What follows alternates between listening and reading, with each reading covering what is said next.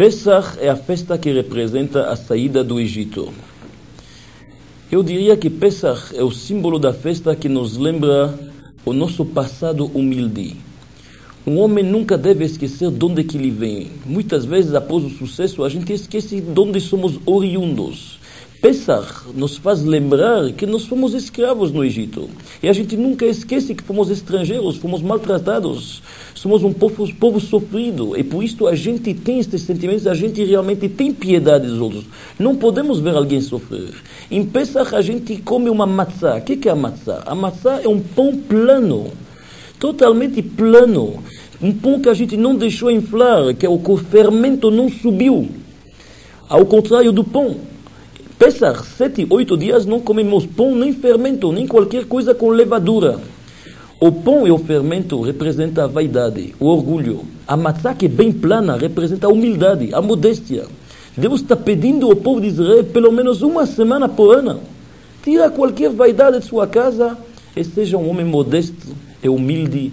Lembra-se do seu passado simples e saiba que eu, Deus, o Eterno, te salvei do Egito. Shavuot é a festa da outorga da Torá. É o momento no qual Deus se revelou em todo o seu esplendor no Monte Sinai, naquela, naquela, naquele dia do 6 de Sivan 2448, e realmente pronunciou os dez mandamentos. E o povo de Israel aceitou, falando aquela frase mágica, Na'asev Nishma, faremos e depois entenderemos. Eu diria que Shavuot é o momento que se criou uma comunicação entre o Criador e a criatura. Entre o infinito e o finito. Normalmente o homem não teria método para alcançar Deus, a não ser que o infinito, o Todo-Poderoso, queira se comunicar com ele. E isto é através da Torá. A Torá é o veículo que Deus nos dá para a gente estar em comunicação constante através dos preceitos, dos mandamentos divinos que a gente cumpre estudando a Torá, podemos se comunicar com o Criador, com o infinito, com o Todo-Poderoso Deus. Sukkot é o momento no qual os judeus sentam em cabanas durante uma semana. A gente faz isto para se lembrar como o povo de Israel, na saída do Egito, no deserto, sentou em cabanas. Também lembramos através desta cabana, desta sucá, como o povo de Israel no deserto era protegido pelas nuvens celestes, que colocavam eles como se fosse dentro de uma caixa, dentro de uma cabana. Mas Sukkot é mais que isto. A cabana, a, a lembra como a vida é uma construção frágil. Ficamos na sucá sete, oito dias. 70, 80 anos de vida, 120 tomara um homem tem que saber que ele é uma construção frágil. E Deus pede da gente uma semana por ano deixar o luxo das nossas casas, tirar todas nossas, sair das nossas mansões e entrar numa cabana simples, para a gente sempre reconhecer e saber que o nosso sustento vem de Deus. Simchat Torah é o momento no qual a gente termina a leitura da Torá.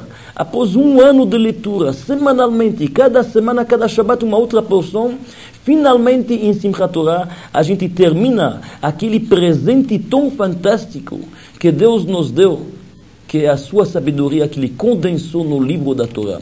E quando se termina a leitura da Torá, a gente logo no mesmo dia, Simchat Torah, recomeçamos ela. Porque nunca um homem termina de estudar a sabedoria divina. É tão complexo, é tão, tão profundo, que cada vez se aprofundamos mais. Mas neste momento, Simchat Torah, fazemos questão de dançar com ela. A gente pega a Torá fechada, com seu manto, e pulamos e dançamos da alegria com ela. E fazemos isto quando a Torá está fechada, para não diferenciar entre aqueles que sabem estudá-la e outros que não sabem estudá-la. A Torá aberta Faz uma diferença. Alguns sabem ler, outros não sabem. Quando ela está fechada com seu manto, todos são iguais perante ela. Purim, nós festejamos a grande vitória de Esther e Mordecai sobre o rei perverso Ahasverosh e mais ainda seu ministro Haman. Haman tinha decretado uma solução final do povo de Israel. Ele ia acabar com todo o povo de Israel fisicamente, matar todos eles, aniquilar homens, mulheres, crianças e idosos no mesmo dia. e Deus nos salvou deste terrível decreto. Por isto que em Purim, já que foi o corpo do povo de Israel que foi salvo, Deus nos salvou da aniquilação física. Por isso festejamos Purim com uma alegria para o corpo. Em Purim a gente bebe, a gente come, a gente se manda presentes de comida um ao outro, a gente cuida do pobre, fazemos um banquete e a gente relê mais uma vez a história de Purim no rolo de Esther. Hanukkah é a vitória dos macabeus contra os gregos. Mas os gregos não queriam acabar com o poder fisicamente. Eles iam assimilá-lo espiritualmente. Nunca os gregos fizeram uma solução final para matar todos os judeus. O que, que eles queriam é introduzir a, a cultura helenista. Os deuses os deuses, da, os deuses dos gregos que eram politeísmo dentro do templo de Jerusalém. Eles queriam simplesmente assimilar espiritualmente o Israel. O que, que aconteceu? Deus fez um milagre que se achou finalmente um pequeno frasco de óleo puro para acender a menorá. Podia durar um dia, durou oito. Os macabeus, que eram poucos, um punho de gente, ganhou de um exército organizado. Só em Hanukkah que foi salvo o espírito do judeu. Nós festejamos através de luzes, acendendo a Hanukkah cada noite. Cada noite uma vela a mais, cada dia um pouco mais de judaísmo. A gente festeja de maneira espiritual. Rosh Hashanah é o primeiro de Tishrei e coincide não com o dia da criação do mundo, mas com a criação do homem, que era no sexto dia da criação, para nos mostrar que toda a criação foi feita em prol do homem. O homem é o ser humano que pode elevar tudo que tem ao seu redor para Deus. Rosh Hashanah é o dia no qual Deus julga a humanidade. É o dia do julgamento. Como, aliás, o sinal do zodíaco do mês de Rosh Hashanah é um balanço. Deus vai julgando a humanidade, um por um, seus atos do ano passado e vai decidir como será o ano que vem em relação à saúde, felicidade, sucesso, bens materiais, conhecimento, filhos e assim diante. So Rosh Hashanah é um dia muito especial, porque nós vamos passando um a um perante Deus. E por isso precisamos de preparo para isto, que são os dias de arrependimento, de chuva, de selichot, de volta a Deus.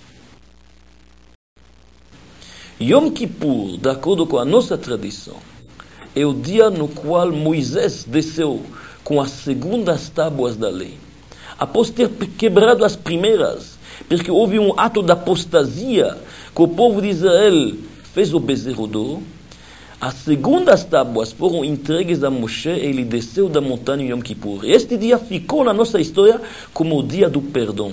É o dia no qual qualquer um, através de um arrependimento sincero, uma volta a Deus honesta e pura, pode apagar seus erros e Deus perdoa. É por isso que naquele dia a gente se eleva acima da materialidade. Em Yom Kippur jejuamos, não temos prazer nenhum, não vestimos sapatos de couro e assim diante. Porque a gente quer um pouquinho se elevar acima do mundo material, voltar a Deus e se arrepender para Deus nos perdoar.